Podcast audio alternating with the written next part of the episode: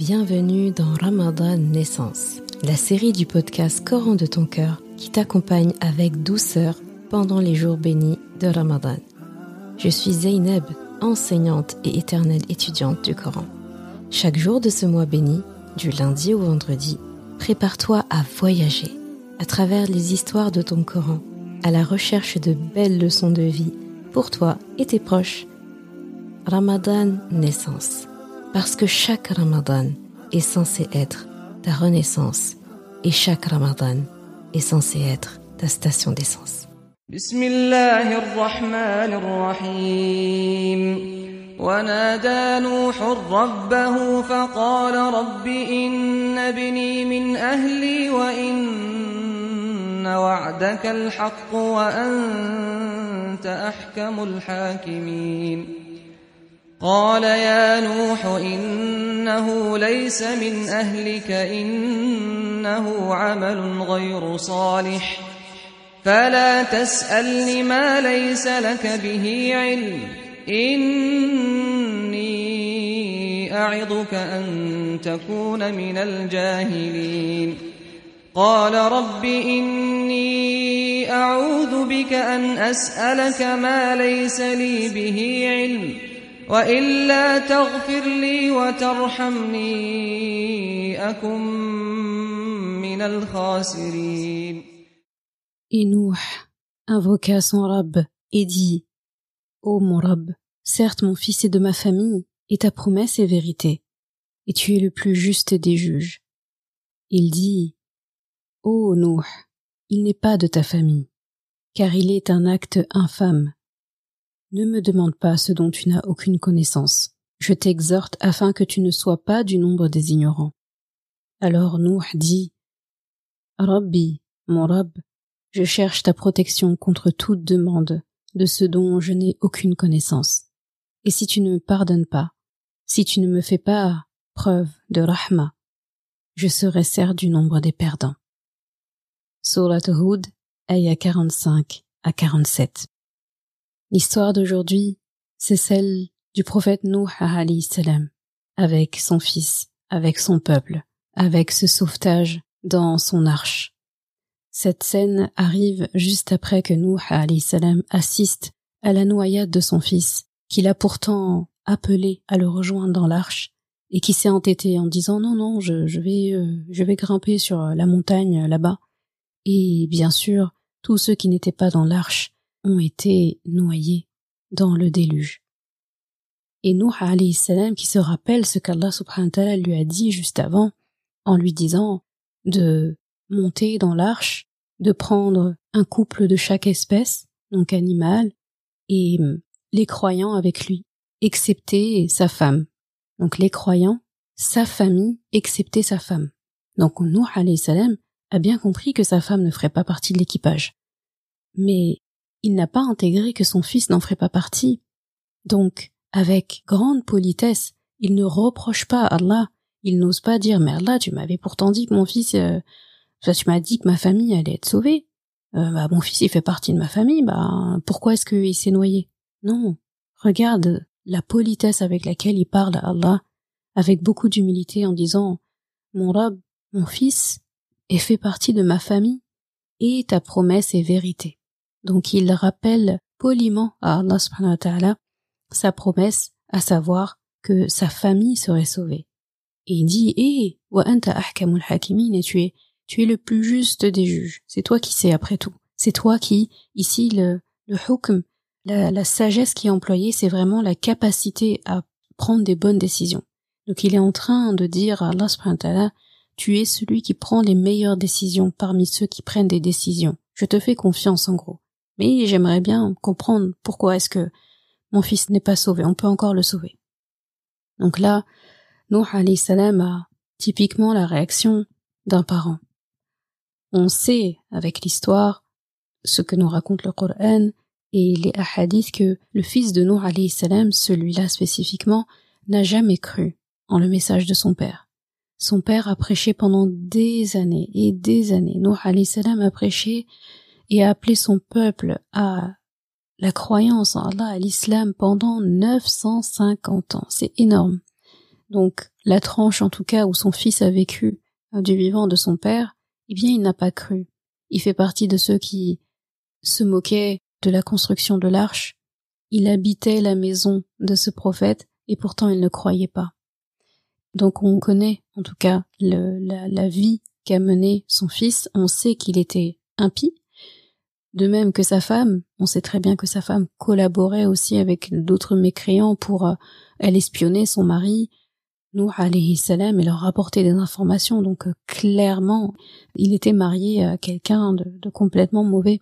Donc pour sa femme, il était prévenu, vu qu'elle a choisi son camp très vite, et elle s'est camponnée à ça. Mais pour son fils, Nour alayhi salam sait qui est son fils. Il sait comment s'est comporté son fils. Mais Allah ici met en lumière la manière dont un parent restera toujours un parent. Que un parent, même si son enfant est le plus mauvais de la terre, il peut lui en vouloir, il peut être euh, énervé contre son fils ou sa fille.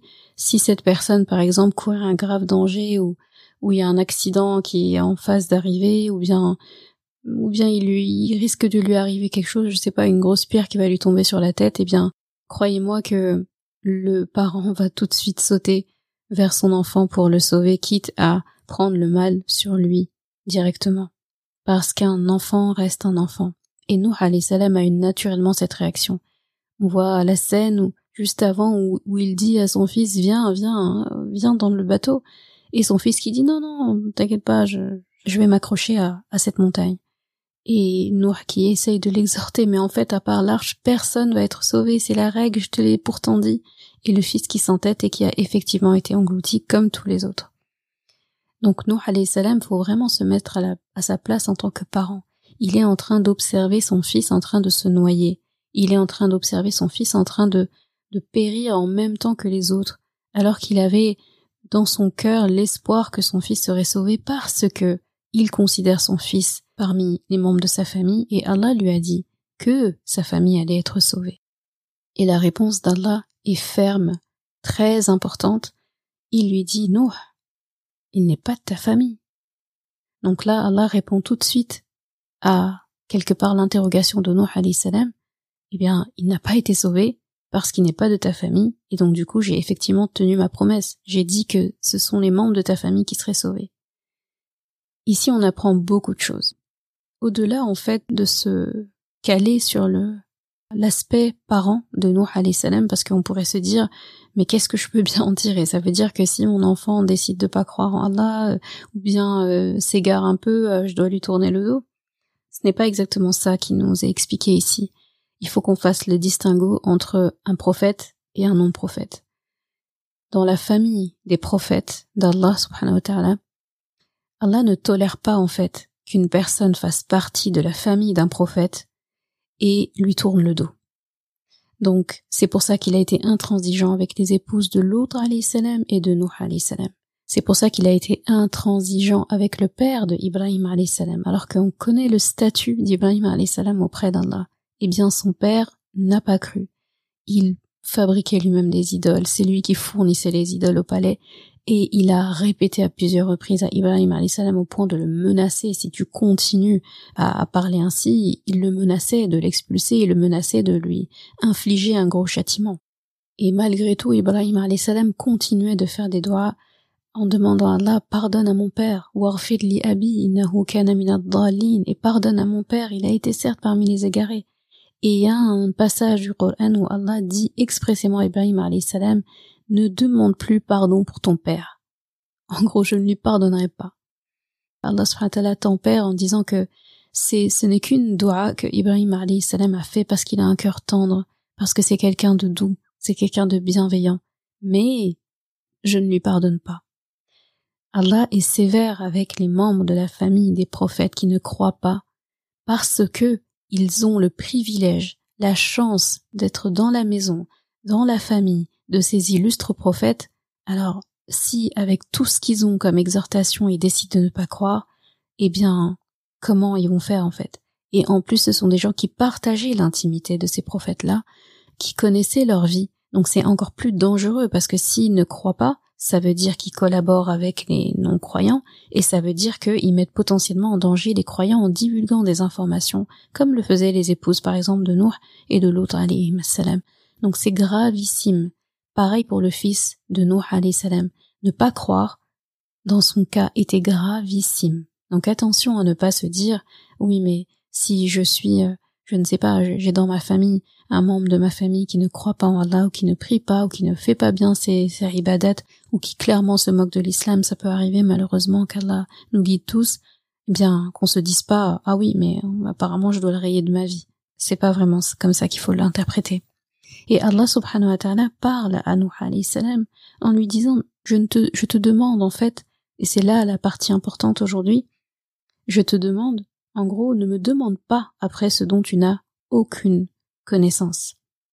C'est très important. Il dit, je t'exhorte de ne pas être parmi les, les ignorants, en fait. Et Nuh alayhi salam, en regardant sa réponse, tout de suite, il demande pardon à Allah. Il réalise, en fait, qu'Allah, quand il lui parlait, la promesse dont il lui parlait en lui parlant de sa famille, il était en train de lui parler des liens qu'il a avec les croyants. Tous ces croyants qui sont entrés dans son bateau, qui ne sont pas nombreux, et qui, eux, croient en Allah, Finalement, Allah nous enseigne ici que les gens avec qui on partage la même religion, la même croyance, avec qui on partage les mêmes ibadah, sont parfois plus notre famille en termes de din que certains membres de notre famille. Et alayhi salam, il voulait lui enseigner, ton fils, il est perdu, il a pris son camp en fait, il a décidé de son sort. Ne t'attarde pas sur lui, alors qu'il y a cette poignée de croyants qui comptent sur toi et qui, eux, ne t'ont pas lâché, ne t'ont pas abandonné depuis le début, qu'ils ont pris les brimades et les moqueries en même temps que toi, qui t'ont défendu au péril de leur vie. Eux, ce sont ta famille. C'est avec eux maintenant que tu dois te, te mettre en fait. Et ça, c'est une grande leçon qui est enseignée ici par rapport au fait de ne pas questionner Allah sur ce qu'on ne sait pas. Et Nuh salam reprend ça en disant Je te demande pardon, je, me réfugie contre toi, billah. Donc je me réfugie vers ta protection contre toute demande dont je n'ai pas connaissance. Et quand en général on demande à Allah la protection ou le refuge euh, contre Shaitan ou le refuge de manière générale, c'est lorsque non seulement il y a un danger, c'est lorsque la situation nous dépasse. Donc Nuh alayhi salam admet en fait qu'il y a quelque chose qui le dépasse. Et ici il s'agit de quoi? Il s'agit de ses émotions. Ses émotions de père, ses émotions d'être humain. Il comprend que, en fait, on arrive à un moment donné, on ne peut pas toujours contrôler nos émotions. On nous dit toujours faut savoir gérer les émotions, maîtriser les émotions, contrôler les émotions. Avec nous, alayhi salam, ici, on comprend que les émotions, on les contrôle pas. Les émotions, on les gère pas. Les émotions, on les maîtrise pas. Le seul qui peut les maîtriser et les gérer, c'est Allah subhanahu wa ta'ala. Donc lorsque je sais que ça va déborder, que je ne sais pas comment faire, eh bien c'est Allah qu'il faut le rendre. C'est un prophète. Il est censé être fort moralement, physiquement, mentalement, émotionnellement. Et pourtant, ici, c'est un père qui a avoué à Allah subhanahu wa ta'ala qu'il était dépassé par la situation. Et avec cette invocation qui est une très belle invocation et qu'il faut garder, de demander à Allah la protection contre le fait de demander quelque chose dont on n'a aucune connaissance. Et ça, c'est une grande leçon pour nous. Parce que nous avons tendance, parfois quand on veut quelque chose, à vouloir des choses sans se questionner sur est-ce que cette chose-là que j'aime ou que je veux, c'est quelque chose qui est conforme à ce que mon Coran veut, à ce qu'Allah veut. Non. Et quand on, en fait, on, commence d'abord par ce qu'on veut, parce qu'on aime, parce qu'on recherche, parce que par ce qu'on apprécie, et après on essaye de voir comment l'agencer par rapport à, à notre religion et nos obligations. Et c'est pas anodin, c'est pas rare en fait d'entendre oui mais je j'y peux rien, je peux pas contrôler mon cœur. Si j'aime telle chose ou j'aime telle personne, j'y peux rien. Effectivement, il y a des situations où nous on n'y peut rien, c'est un fait. Mais euh, il y a quelqu'un qui peut quelque chose. C'est Allah subhanahu wa ta'ala. De cette invocation, elle est parfaite pour donner à Allah les pleins pouvoirs sur nos émotions. Il les a de toute façon. Mais en formulant cette invocation, on demande à Allah subhanahu wa ta'ala de faire de sorte que nous voulions, nous aimions, nous demandons que ce qui est conforme à ce que lui aime. Donc, mes émotions parfois me dépassent. Ya Allah fait que je souhaite, je demande, j'aime et j'ai besoin de choses qui te satisfont. Parce que toi seul sais en fait finalement ce dont j'ai réellement besoin. Ça c'est très important. Et tu verras que ça change complètement la donne en fait. On passe d'une situation où on se laisse consumer par nos émotions et ensuite on demande à Allah subhanahu de nous aider, finalement on répare les, les dégâts, à une situation où on demande à Allah dès le départ de contrôler ces émotions-là. Par exemple, lorsqu'on aime quelque chose profondément, ou on va aimer quelqu'un profondément, et c'est, ce sont des choses pas bonnes, ou bien c'est un amour impossible.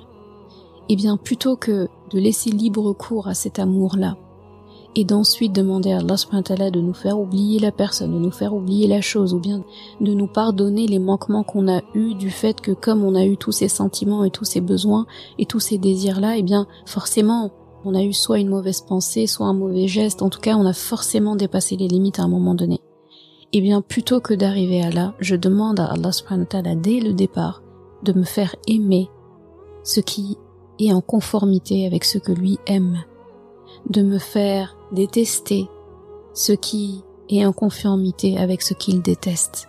Et ça, c'est très fort. Ça peut sembler difficile à envisager et abstrait. Et pourtant, et pourtant, ça marche énormément. Mais encore, fallait-il le demander à Allah subhanahu wa ta'ala. Et Nuh alayhi salam finit par euh, une invocation qui normalement doit te rappeler des souvenirs. Et si tu ne me pardonnes pas et ne me fais pas miséricorde, donc ne, fais pas preuve de rahma envers moi, bien je serai certes du nombre des perdants. C'est exactement mot pour mot ce que papa Adam salam et maman Hawa ont prononcé lorsque ils sont descendus du paradis. C'est une invocation, c'est une formulation qu'ils ont fait à Allah subhanahu wa ta'ala en descendant sur terre, en disant à Allah subhanahu wa ta'ala, en fait on a, on a que toi. Si jamais tu n'es pas satisfait de nous et si tu es fâché contre nous, en fait, on, sera les plus grands perdants. Donc finalement, la plus grande difficulté qu'a éprouvé papa Adam en descendant du paradis, ça n'a pas été vraiment de quitter le paradis, mais ça a été la peur, la crainte qu'Allah subhanahu wa ta'ala lui en veuille et la peur qu'Allah subhanahu wa ta'ala lui tourne le dos. Ça, ça, ça aurait été la plus grande perte pour lui. Et Allah subhanahu wa ta'ala, bien sûr, lui a pardonné, il lui a donné toutes les ressources pour vivre ici et jusqu'à ce que nous, nous arrivions sur Terre. Et je trouve ça très beau que Nuh alayhi salam réactive cette invocation de son ancêtre, Papa Adam alayhi salam, comme pour dire qu'une invocation, en fait, prononcée comme ça par euh, notre ancêtre, elle doit être réactivée, en fait. Elle doit être réutilisée. Et c'est pareil pour nous. Nuh alayhi salam l'a réutilisée. Eh bien, nous aussi, nous devons le faire. C'est un prophète qui a une gestion des émotions, une gestion et une maîtrise morale que nous n'avons pas. Et lui a dû avoir recours à cette invocation. Que dire de nous qui évoluons dans des airs où c'est extrêmement compliqué de faire euh, face à au déferlement des émotions, aux besoins, aux désirs. On est dans un monde où tout va très vite, où on souhaite et on a des besoins en fait qu'on comprend même pas des fois. Il suffit de regarder quelqu'un qui a partagé je ne sais quoi dans un réseau social et là tout de suite on a envie de cette chose. Donc il suffit de regarder euh, à droite et, voir quelqu'un euh, qui possède quelque chose euh, voilà auquel j'avais pas pensé pour commencer aussi pareil à avoir des émotions qui naissent, un besoin ou, ou autre. La colère est facile aujourd'hui, la tristesse est facile aujourd'hui. Énormément d'émotions en fait arrivent sans qu'on les contrôle et une fois qu'ils sont là, ah on nous dit il faut gérer les émotions et parfois on nous dit non, faut pas essayer de gérer tes émotions, faut embrasser tes émotions, il faut les accueillir. Mais ça n'en est pas plus facile. Finalement, ce qu'on fait dans notre vie, c'est de les subir, nos émotions, très souvent. Soit on essaie de les combattre et ça va se retourner contre nous, soit on les accueille et c'est un mauvais moment à passer et souvent parce que, bah, faut laisser la tempête passer. Eh bien, là, il y a un joker il y a quelque chose qui nous permet d'anticiper. C'est de prendre toutes ces émotions-là avant qu'elles arrivent, les confier à Allah et dire Ya Allah, avant que la, la tempête elle arrive, tu gères. Donc ça, c'est la grande sagesse qui nous est enseignée à travers cette histoire de Nuh alayhi salam. Et j'espère que ce sera une leçon que tu emporteras avec toi ta vie durant, Inch'Allah.